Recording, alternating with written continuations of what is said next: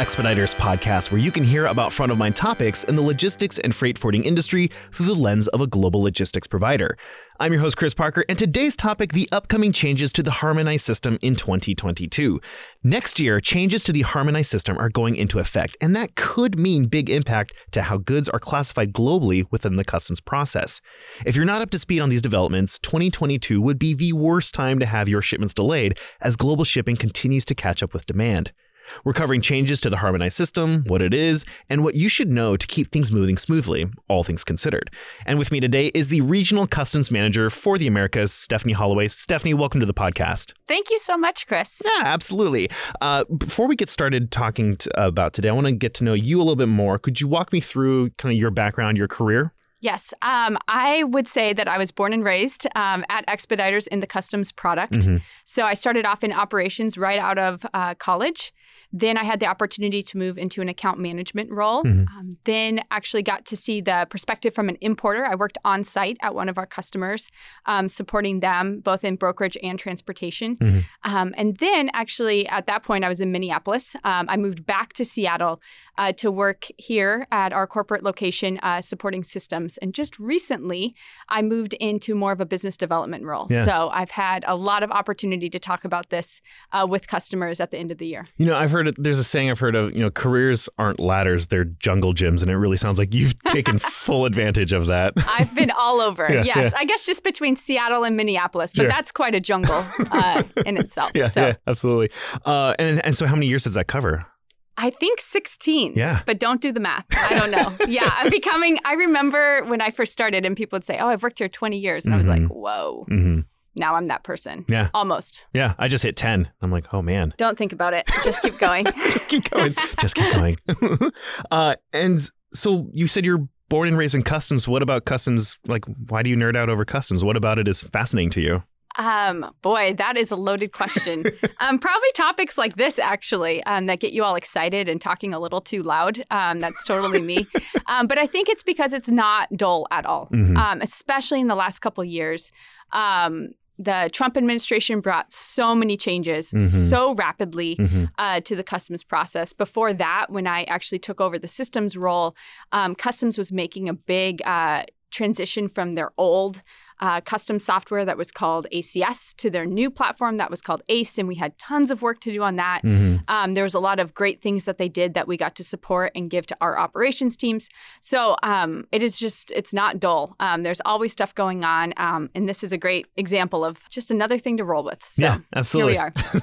well, let's go ahead and uh, jump right into it then. Um, so I, I mentioned at the top, we're talking about the harmonized system. Could you explain what it is, kind of who runs it, and what role does it play in trade? Yeah. So um, I'm not going to do this justice, but I will uh, speak to it as clearly as I can. Mm-hmm. So back in the early 1970s, a group of people um, at the World Customs Organization, or the WCO, um, and I don't even know if it was called the WCO at that time, but a group of um, folks got together and they really had a vision uh, to create a system, or they like to call it a nomenclature, mm-hmm. to help show trade patterns globally. Mm-hmm. Um, and what they did was created a system that's numeric in nature. It breaks out into chapters and headings and subheadings. But what it does is allows us to classify anything really that you can imagine into some type of codified system, codified number yeah. that then can be used by countries. So the WCO sets what we call like the first six digits of that system. And how many digits are total in this number? Oh, well, that's the fun part, Chris. so uh, the WCO sets the first six, and then countries uh, get to do whatever they want after that. Okay. So um, countries sometimes just add on another two. So maybe there's just eight digits for that country, and other countries add on another two, four, six. I mean, I don't know if there's eight out there, but mm-hmm. they really get to do what they need to do to get to that level of precision that they find valuable. Mm-hmm. Um, and then at the same time, that's also where duty rates are being set so that uh, countries can collect the proper amount of taxes, for lack of a better word, uh, for duties as freight is coming into their country. So it's giving them uh, the level of visibility to what's moving in and out because these systems are also used for exports, not just imports, mm-hmm. and they can personalize them as much as they want. Yeah. Okay. So I looked into I looked into this a little bit, and it sounds like the changes uh, to the harmonized system do happen, but not very often. Mm-hmm. Um, how often do changes come, and, and how they've been historically handled? Because if if you've got these six numbers, you said first six numbers Yep. uh, that are kind of globally recognized, and then everyone's got their Mhm. own story after that. Yeah. Uh, how do those updates happen? What's the review process like? Um, I don't actually know the specific review process that the WCO does, Sure. but they're only putting out changes about every five years, is Okay. what we've seen in the last kind of iterations that they've put out. I'm sure they have. I think they take feedback, you know, from organizations globally in terms of what needs to be changed. They also look at what isn't being used to see if there's opportunities to delete things or not use them. Oh, okay. kind Um, of streamline it, simplify streamline it. Yep. Mhm. And uh, so those come out about every five years, and um, they I think they actually put out like the ones that are coming out in 2020. They've um, they made these uh, recommendations years ago almost because it takes so long it. for Mm. countries to adopt it into their I guess classification systems, right? So as the WCO makes changes at the six digit level, it has to trickle down. And over 200 countries use um, what the WCO recommends.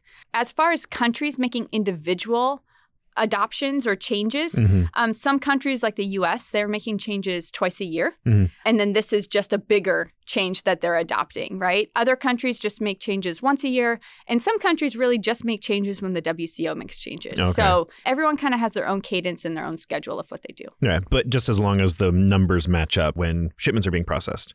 Yes, Yeah. exactly. Yep. So you want um, everybody needs to use the right classification at the right time. Sure. Yeah, Yeah. absolutely. All right. And with this being the seventh review, it sounded like, um, what's so big about this one? Like, what changes are coming? Yeah, so I wouldn't say that this one's necessarily bigger than any others Okay. um, that they've put out, but in the WCO's literature, which if you really want to go brokerage customs nerd, uh, read that for fun. Uh, but they kind of presented five categories that I thought were really good um, breakdowns. So the first one being new product streams.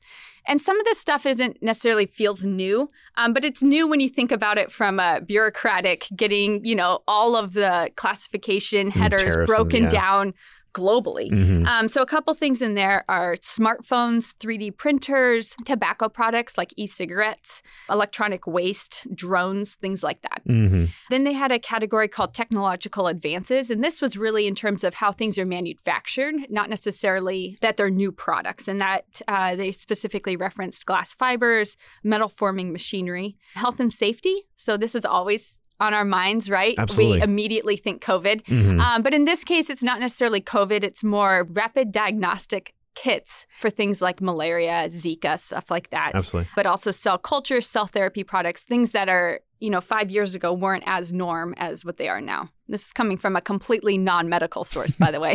Maybe those have been the been the norm. I'm just not in the know. But then the last two categories that they break out are human security and protection of society.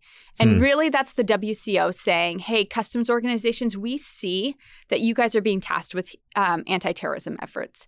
And so really trying to break down um, into a more I, I wouldn't say granular way, but help them get insights into potential dual use items, but then also um, parts for improvised explosive devices, radioactive materials, things like that. Dual so, use. What do you mean by that? dual use, a good example would be like fertilizer, Mhm, right? mhm. Fertilizer, completely normal thing to import until you're importing it in gigantic quantities Oh, sure. um, for the purposes of evil. Yeah.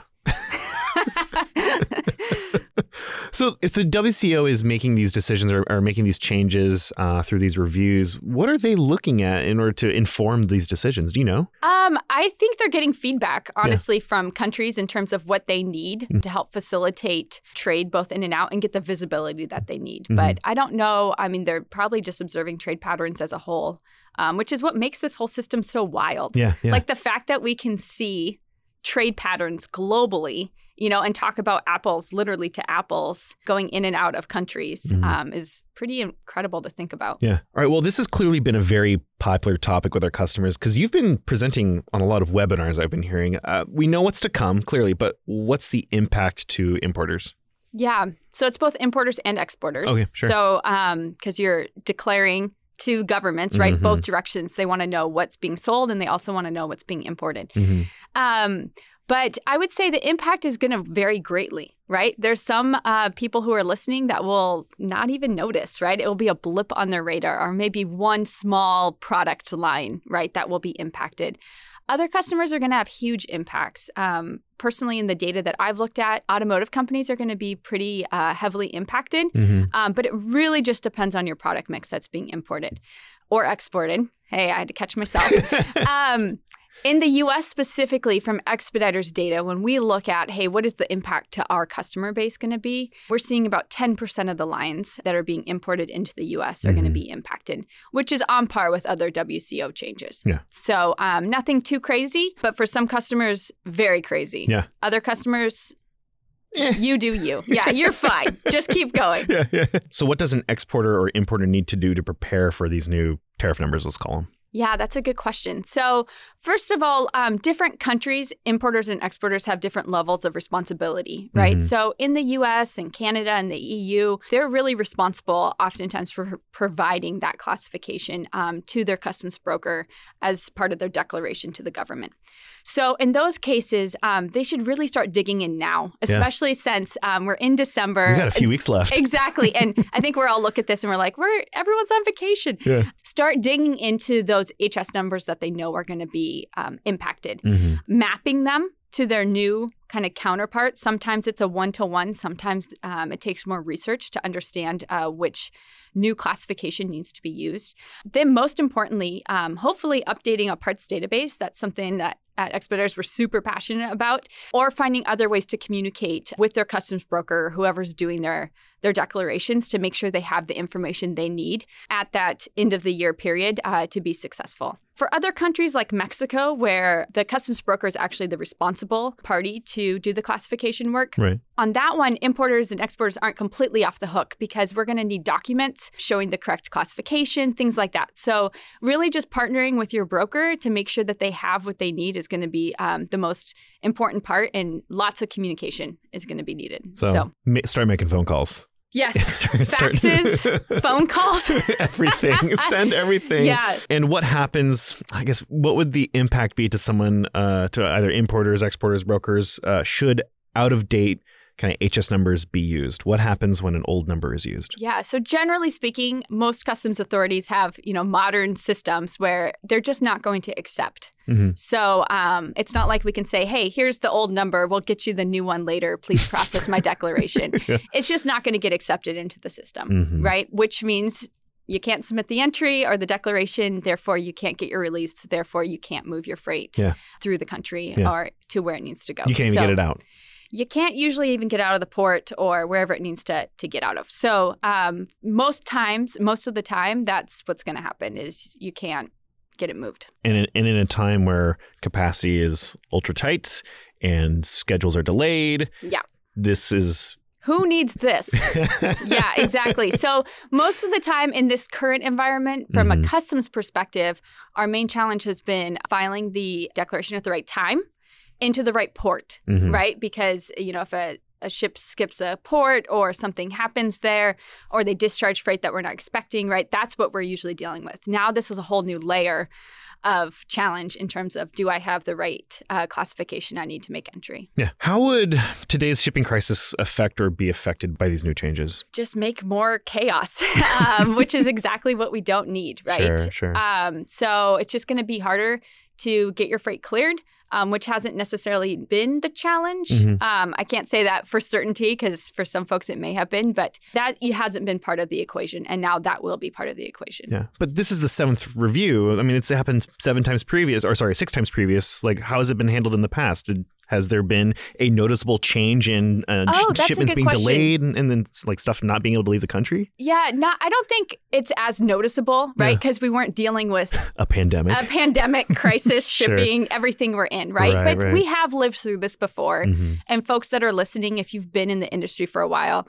um, this isn't shocking, right? Even in the US, like we handle these types of changes on a more minor level twice a year. Mm-hmm. So is it widespread panic? No. Right. Um, but given the current environment, and you I think this is why so many people are paying attention, mm-hmm. they just can't handle one more thing. Yeah. Right? Yeah. Um, they've got to keep their freight moving. Absolutely. All right. Final question, and I want to kind of do a fun one here. Uh, wackiest HS number you've ever seen? Oh, Chris. This is a loaded question for a customs broker. I'm sure you seem you're, plenty. you're asking a complete like customs nerd a question that's really nerdy. Um, but I had many favorites before uh, the WCO changes, and as I've been analyzing these and looking at them, uh, the WCO for some reason, and I would love to get the background story. I don't know if you know uh, longtime listeners, first time callers can call into this show and give me any info or scoop they have on this. But um, they went next level on amusement park rides um, on this round. Yeah. Okay. So um, they used to just get classified. It was just like, I don't know, something super cash. Um, not that exciting, just amusement park rides, essentially, traveling circuses.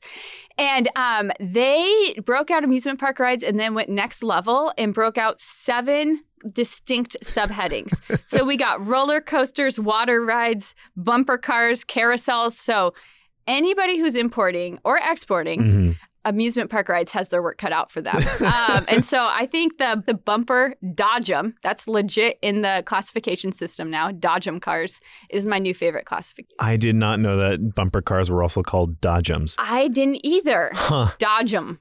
That, my global my global perspective is just expanding now. Yeah, and can you can only imagine now. Now you can get the Dodgem in and out of every country's Yeah. data. Yeah. It's going to be rich. Yeah, you just got to pay those duties. Where are We they really- coming from? really I don't know. duties. Where are they going to? we will now know. well, thank you so much for your time today, Stephanie. If people want to get into contact with you with any questions, or maybe even inform you on the uh, the deep history of amusement park ride in just numbers, Which I'm hoping for. My fingers are currently crossed.